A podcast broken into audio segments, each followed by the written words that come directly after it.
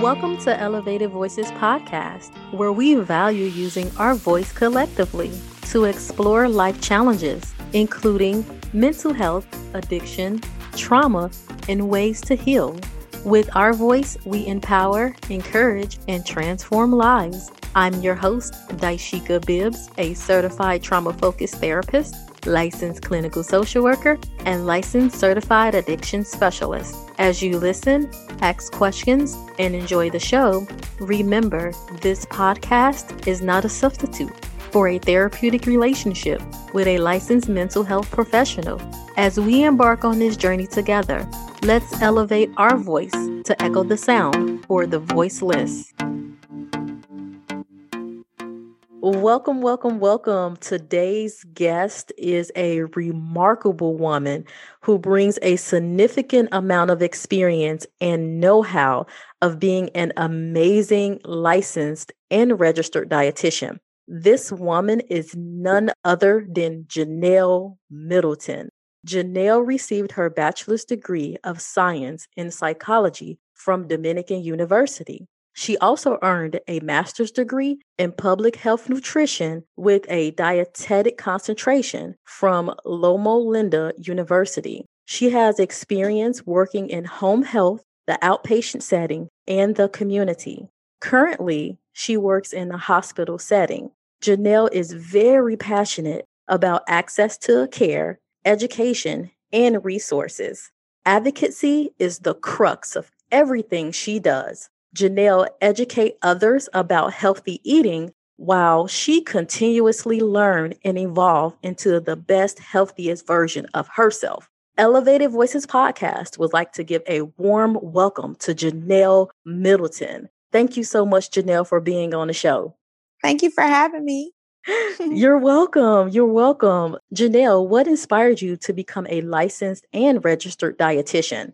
So I used to think it was my grandfather's because both of them had chronic health conditions. Both passed away from cancer. As I've grown in the field, I realized my inspiration and motivation to do this work was myself. You know, I wanted to understand my relationship surrounding food. I wanted to know how I could manipulate my diet so that I can gain or lose weight.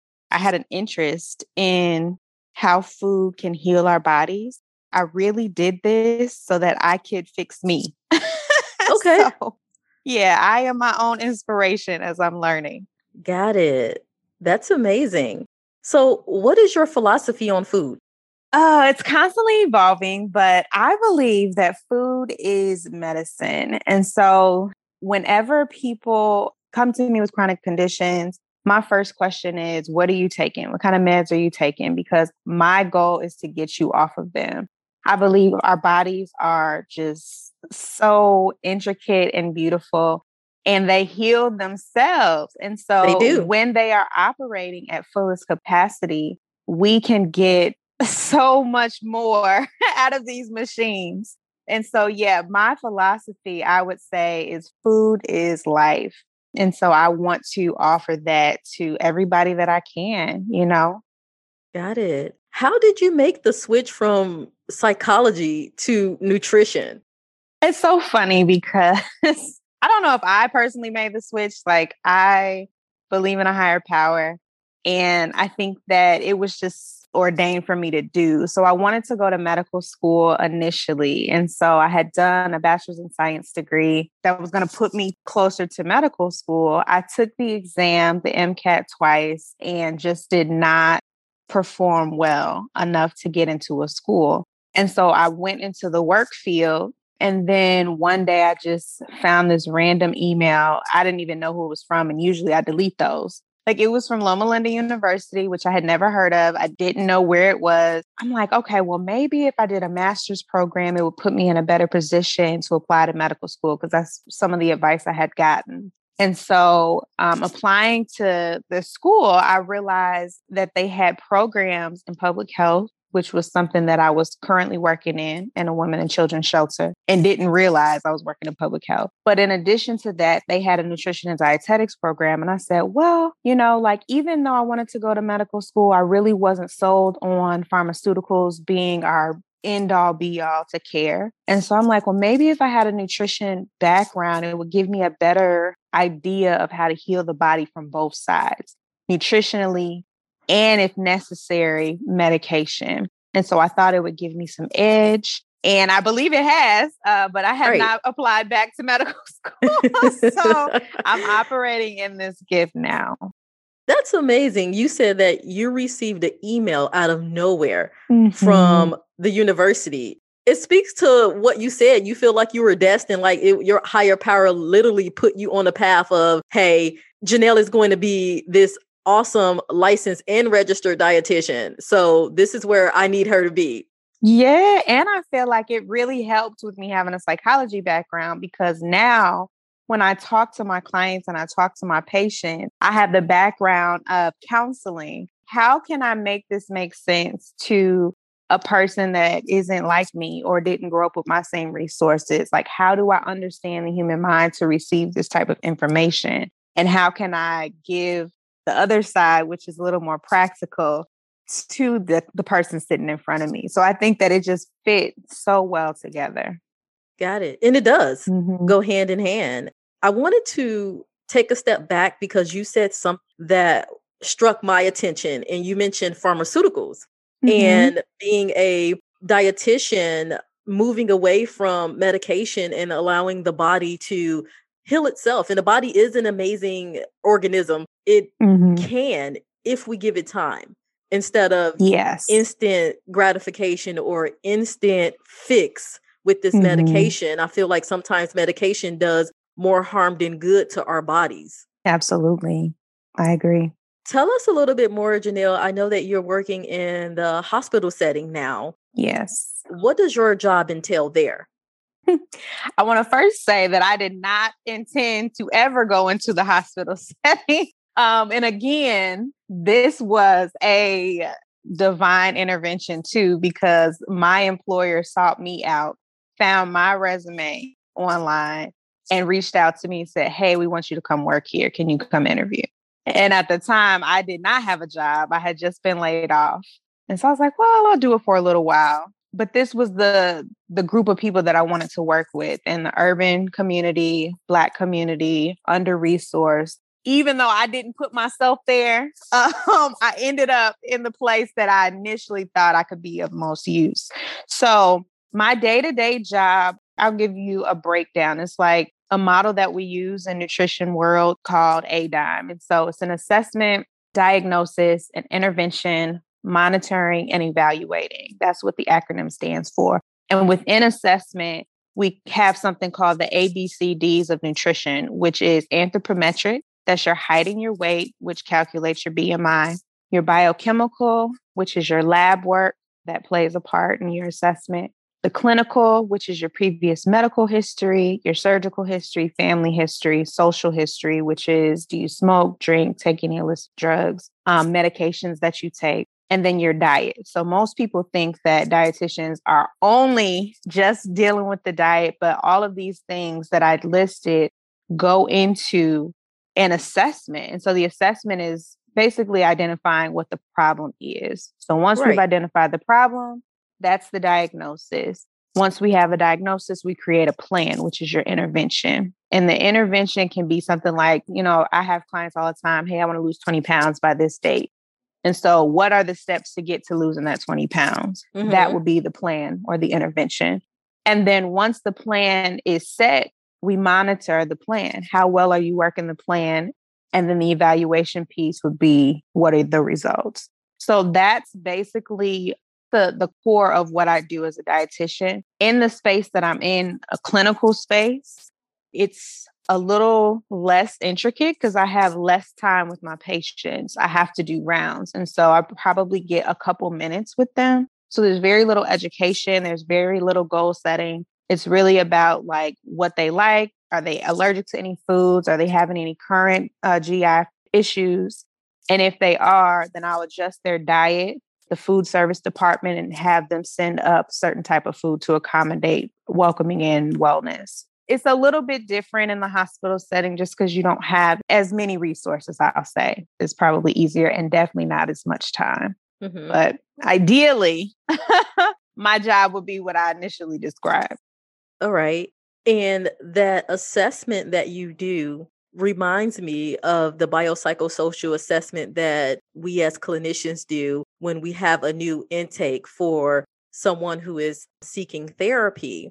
And one of the things that I wanted to know is, in your assessments, have you seen a correlation between diet and mental health?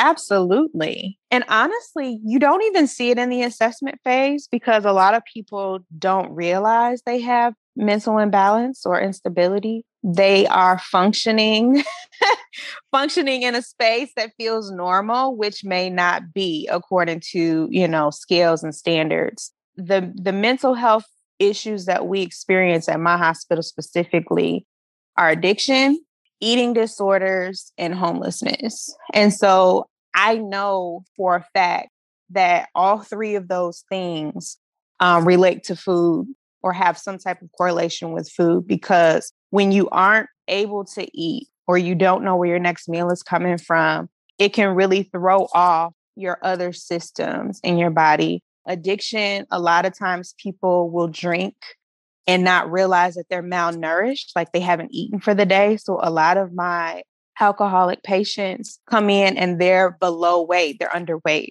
My eating disorders is on two opposite scales. So we have people that come in that don't eat anything, and then we have people that come in that eat everything, you know, and so that may be a response to trauma, you know, and so there's a mental component there of, like, you know, retraining the mind or how to better relate to food and not feel like you have to control this thing, like really deal with the crux of your issue so that you have a better relationship with food. And then the homelessness piece, like I said, they come in and a lot of times they haven't eaten for a week or two. And so now it's up to us to nourish them, but not overnourish them, to kind of catch up.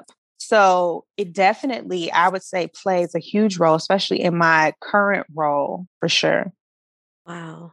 I was taking in everything that you just said, especially with those three populations: addiction, eating disorders, and homelessness.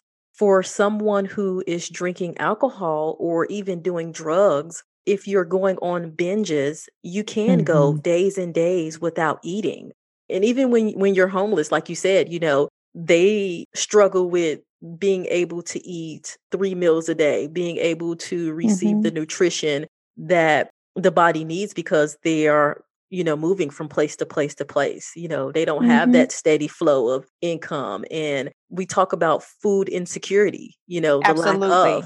Absolutely. Definitely. So thank you for, you know, touching on that. I think that that's very important, and we need to educate ourselves about it. Absolutely. Absolutely. Being a dietitian, do you ever receive negative feedback or pushback from individuals who you are trying to educate on what healthy nutrition means? Yes. Now, I actually had somebody recently, this is a client outside of my regular 9 to 5. I also do some consulting work on the side. And I remember having our first conversation, which is usually like an introduction. She tells me her goals and I'm like, okay, well, based on what you've given me, this is what my plan is for you. And so I'm like, yeah, you know, based on your BMI, like, I think that this would be what we want to focus on, like this particular amount of weight loss, because this is what the numbers say. This is the standard. And she said, no, I'm never going to do that. I don't want to do that. I don't want to be that size. Like, I don't think it looks good on me. And I literally had to, I took a step back, because I was like, you're right. First of all, thank you for sharing that, because I would have never known. Second of all, it took me out of my clinical mindset and put me in a space of, this is the client, you know, like, meet her where she is and allow this to be her journey. You're partnering with her on this journey. You are not giving her the journey. Right, right. So I had to, like, ooh, let me, okay, sis, like, you're right. You're right. And I told her, because that was our first conversation, so I was super thrown off. But I told her, I said, it's super refreshing to have somebody take their care into their own hands. And just say, hey, like, I do need you for your knowledge base. However, these are the goals I have for my life. Right. So for sure I get pushback. Like, that's an extreme case. In the hospital, it's not as much of that because I get to dictate what they eat. But the flip side of that is when I'm telling them, hey, like, we want you on a low sodium diet or you have diabetes, we can only give you a certain amount of food. They kind of go against it and are just like, no, like, send me some salt, give me some sugar. I will not eat this food. They will act out because they're like, this isn't what I wanted, you know, or we have like our behavioral health floors where, you know, a lot of them come in and they're trying to stabilize them. And so they're like, regardless of what the dietitian says, like, we're giving them double portions on everything, which I was completely against. Yeah. But they will override me because they're like, we're just trying to either keep them quiet. We're trying to manage the fact that they're coming down off of, you know, some type of drug or alcohol, and they're going to be extremely hungry. We're medicating them. So that makes them even more hungry. So things that homelessness, like I talked about before. So things that kind of supersede the stuff that I'm like, oh, well, they have diabetes or they have high blood pressure. They're like, okay, well, these are immediate needs we need to deal with. Those are chronic that you're dealing with. And we can get to that once we stabilize them. Right. So that's kind of a snapshot into both sides of the field. I'm sitting here and I have this big smile on my face because everything that you said is something that I know oh so well, because I also work in the hospital setting, and being able to work with the dietitian and someone who has diabetes, especially diabetes, or who's in renal failure, and watching their liquid intake is really hard, meeting someone where they are when they are refusing to change. And you're saying, hey, you know, you have diabetes, you have to have a special type of diet. You have to be able to make that lifestyle change. And sometimes people are like, no, I don't want to do that. It's hard for me. And it is hard. It is hard, you know, because you have to adjust. And, you know, I'm going to relate food insecurity or the lack of change with not being able to have the financial means to do so. You know, that goes hand in hand. So when I get that, you know, I'm like, I understand where you're coming from. I know this is hard. I know going to the store and buying fruits and vegetables costs way more than, you know, going to the frozen aisle and pulling out some frozen chicken nuggets or frozen French fries. I know, I get it. Trust me, I spend a lot on fruits and vegetables, so I understand. But weighing my health versus money, you know, how do I put those two things on a scale and just weigh them? And I choose. And for some people, it's, hey, you know, it's the survival of the fittest. So I'm just trying to live. I'm just trying to budget, work with what I have. So this is what I'm going to take. So I get it. You know, I understand it. How do we encourage and work with individuals who are at that poverty line and they're saying these and expressing these issues and concerns? I think for me, what I've done, and not in the hospital setting, this is more in an outpatient setting, but I've created a list of like staple food, local grocery stores. Like whenever I'm in an area addressing a patient, I ask them where they shop so that I can determine like what things cost what. Okay. And then kind of come up with a list of staples that are better choices than fried or, you know, like red meats and stuff like that. So I take the initiative to do the homework for them and say, hey, like, I understand that this is all you get per month, you know, especially if it's somebody that's on stamps. And I will present them with a solution, because I think when you show somebody how to do it, as opposed to telling them that it's possible, you show them that it's possible. Yes. Then they're a lot more likely to give you some thought, give your words some thought. I took the responsibility off myself to make people change. But what I signed up for was giving them a better way in terms of education. Right.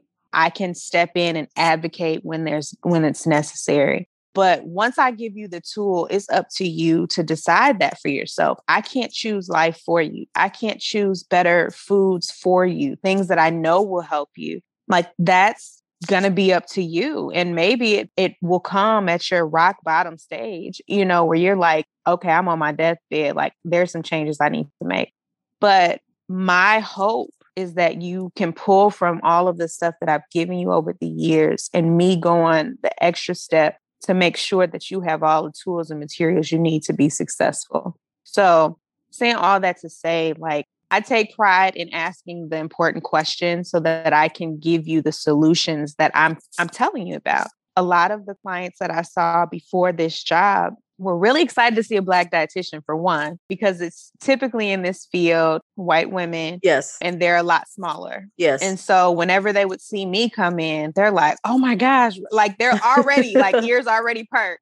But two, they're like, nobody's ever asked me what stores are in my area. Nobody's ever asked me how much this stuff costs. Nobody has ever worked with me on building a grocery list, you know? So I make sure to do things like that to meet people where they are.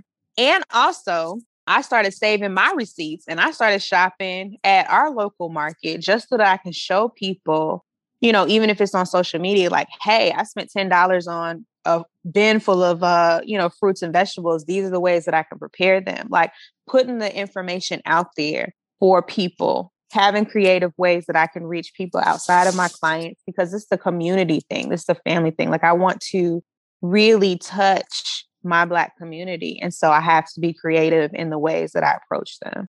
I know that you are amazing in what you do anyway, but the passion that you have in taking that initial step of going over and beyond and not only just saying, hey, you know, I'm the dietitian, I have the experience and the degrees, and this is what I need you to do, but putting yourself into it and using yourself as an example and saying, hey, I'm asking you to do this. I'm providing you with the tools. Of course, education comes along with this, but guess what? I'm doing this myself, you know, so I just want you to know that you're not alone in this journey. So, you know, even though at the end of the day, you do go to your home and we're not together, but, you know, I'm advocating for you and I'm advocating for myself. So it's like, we're kind of sort of on this journey together, even though you have two different paces. Absolutely. Yeah, for sure. So are there any nutritional items out there that helps with brain health? Yes. So vitamins and minerals for sure. But what does that look like? So B vitamins specifically. And I'm not talking about go buy supplements because like I said, I'm not an advocate for supplements or actual medication because I believe that vitamins can be gotten through food. So your B vitamins, you can get, which let me break that down a little bit. So folic acid, which is something that a lot of pregnant women know about because they have to typically take folic acid while they're pregnant. And it's helpful for the baby's brain development. So that's also helpful for us.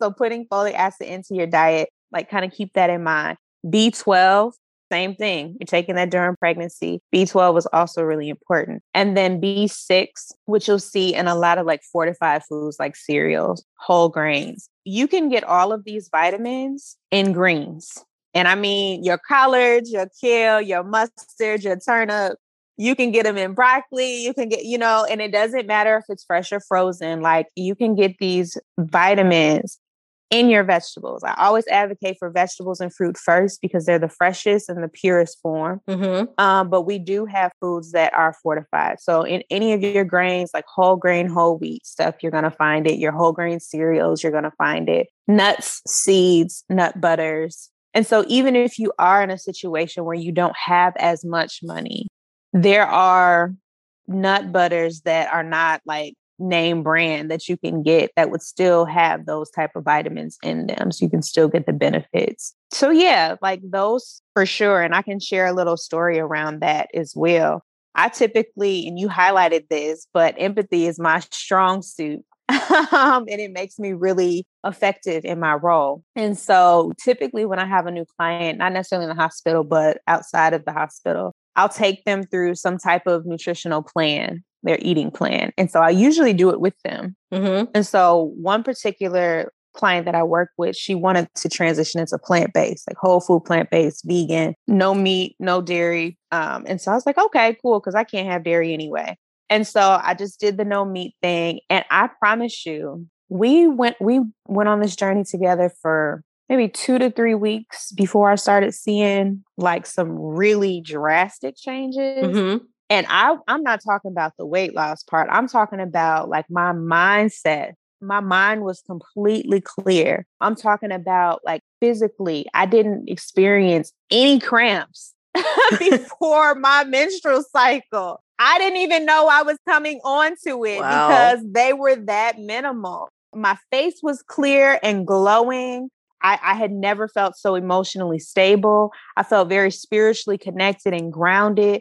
Like literally, it was a transformation from the inside out. It was crazy. And just by doing these fruits, vegetables, nuts, grains, seeds. And people are like, well, how do you get full off of that stuff? You don't necessarily have to. You can just eat all day. Yeah. So for me, I was like, whoa, I got to tell everybody about this. Yeah. Granted, not everybody wants to, do a whole 180. But when I say your mind is completely clear and you get this energy, like this Superman strength. Yes. From I don't even know where, like it's that drastic. So yeah, when I tell you these things in terms of the vitamins that are helpful for brain health, I mean like almost immediately. Yeah. So yeah.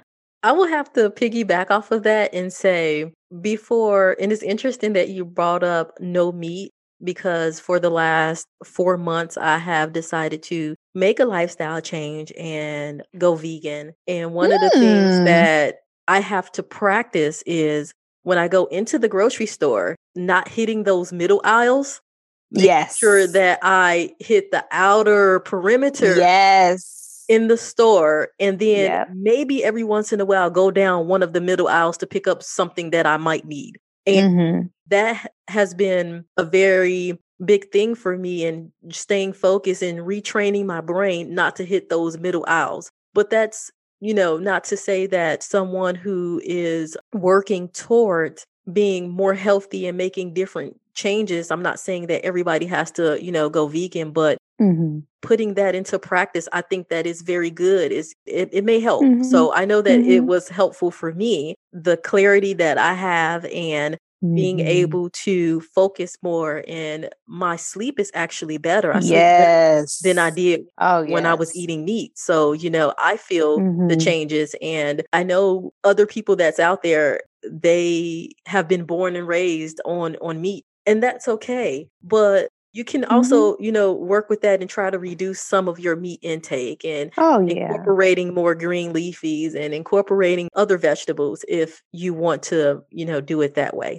Yeah, I want to speak to that perimeter shopping because that used to be one of the goals I had for some of my clients before this job, to walk 2 times around the perimeter just to get steps in, because I wanted them to be more active. So I said, okay, well, if the only activity you're going to get is going to the grocery store, walk around the perimeter a couple times so you can get that in. And also hopefully get your mental capacity in line, like with these type of foods, like these are the ones that you want in your cart for the most part. Now, the ones in the middle aisles, they do have some frozen veggies that I can recommend. But also that's where your seasonings are. So, I don't necessarily cancel them all together. You just don't need to be down those as often. But that perimeter shopping, that's such a good look. I'm so happy that you found that because I swear by it. Yeah, it is. And again, guys, I'm not trying to convince anyone to go vegan or anything like that, but, go out to your local grocery store and just shop around that perimeter, and you'd be surprised some of the things that you put in your buggy. And I know for me, yes, it may be a little bit more expensive, but calculate, weigh it out and just go in and see, well, can I substitute getting a pound of bananas for, some saltine crackers, and just kind of like weighing out your options, when you go into the store, because some people are on a budget, and guys, I get it. And I respect that as well. So. And one thing about that too, the fruit and vegetables, I've been telling people more recently that when they are in season, you will be able to tell because they are cheaper, they look better, and they taste better. Yes. So, if you shop in season, that'll help save, some money as well. If you are in a situation where you do need to count your coins. Well, aren't we all? Hello. Yeah. Yeah. Yeah. COVID has messed things up. So yeah. Yeah.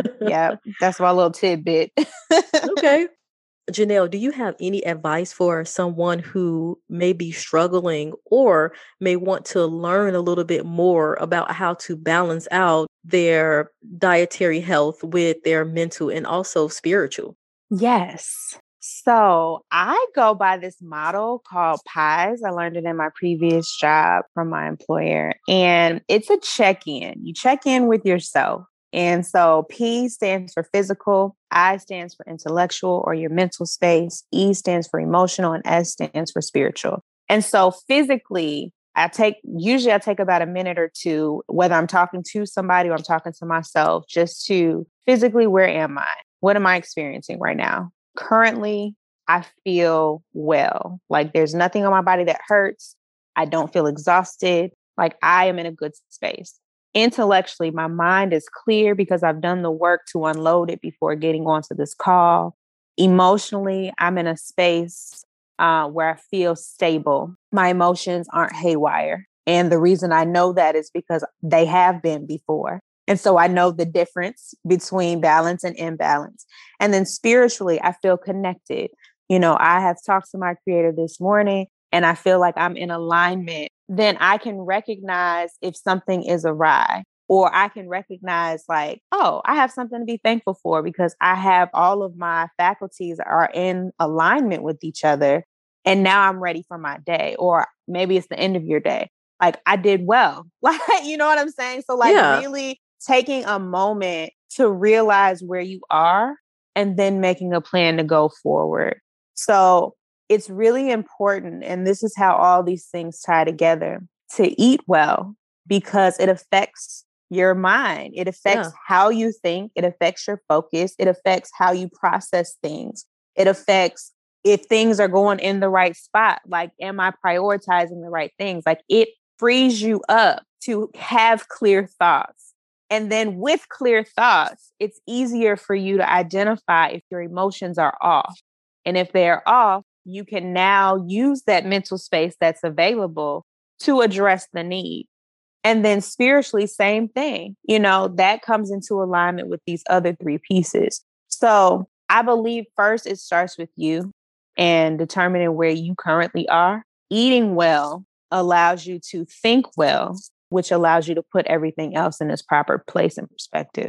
Thank you. So listeners, you have heard it from Janelle, our licensed and registered dietitian. She just gave you an awesome tool, which is PIES, to use to check in with yourself. I think that tool is great.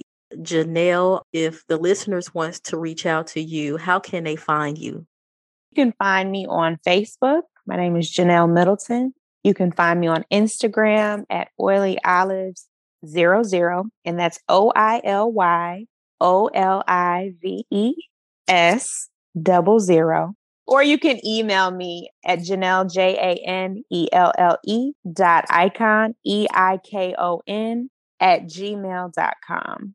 Well, you have it, guys. Thank you so much, Janelle, for being a guest on Elevated Voices Podcast. You were awesome. You're a rock star. And just thank you so much for all of your work and dedication that you do.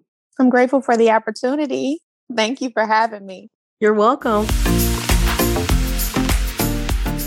Thank you for tuning in to Elevated Voices Podcast, where we enjoy using our voice to share information which promotes growth and change. Never feel like you are alone. Join our Elevated Voices podcast community at elevatedvoices_ on both Instagram and Twitter. Stay tuned to bi-weekly episodes wherever you get your podcast. If there is a topic that you would like me to cover, or if you have questions, you can send me an email via my Elevated Voices Podcast Facebook page. And remember, don't forget to let your voice be heard.